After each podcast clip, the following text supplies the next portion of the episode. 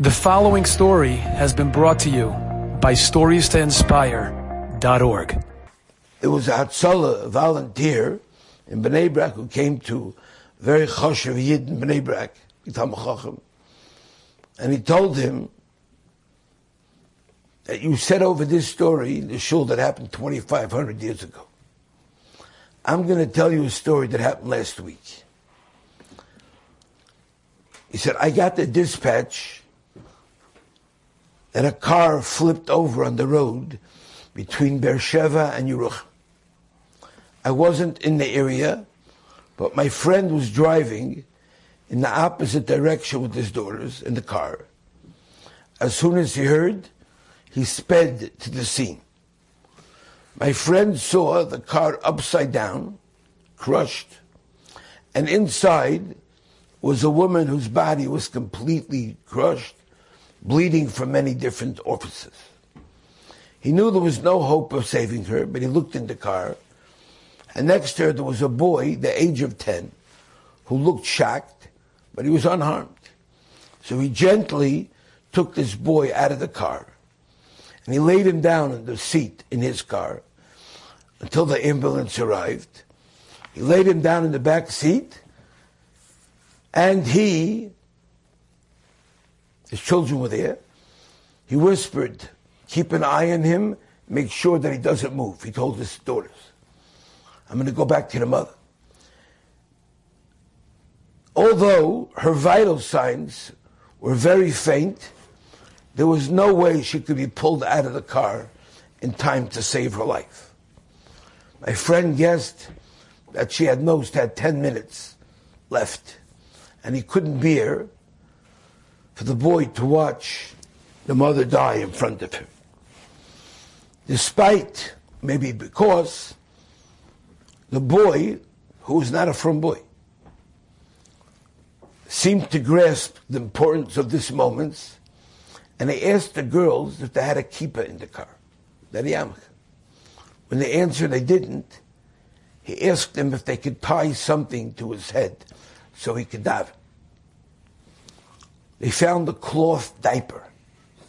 And they tied a cloth diaper to his head, bandana style. And then, before they could react, he leaped out of the car. He ran towards his mother, whose body was shattered between the seat and the steering wheel. And he burst into tears, screaming, Ima, Ima, don't go. I don't have a father. I'm your only child. Stay here. Don't leave me. In the meantime, Hatzalah members arrived at the scene and they worked to cut the car apart, try to get the mother out. She was completely unconscious and bleeding profusely.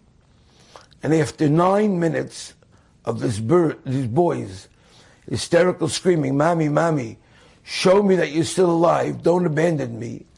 The unbelievable happened. The mother's eyes fluttered open for a second before closing. Now, besides, besides the impossibility of saving her, they kept on working with her and on her until the ambulance arrived. And the man said, earlier today, I heard that she's still hospitalized in a Beersheba hospital.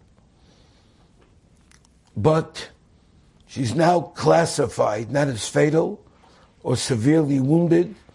She's considered moderately wounded with excellent chances for recovery. Abai say, this here hift, a person should sit down and think, how did Avram Avinu daven? How did Yitzchak Avinu daven? When I went to the Amaris Machpelah, somebody said, what do you want? I said, I want a chumash. He said, you mean a Tillim? I said, I want a chumash.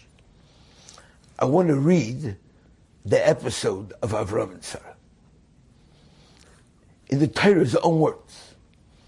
I want to go to Yitzchak Rivka and I want to hear, I want to read the chumash mit der Posuk over Vayeta, Yitzchak al Hashem, Vayeta, Vayeta, Mamish. I was picturing a few chazals that I was aware of.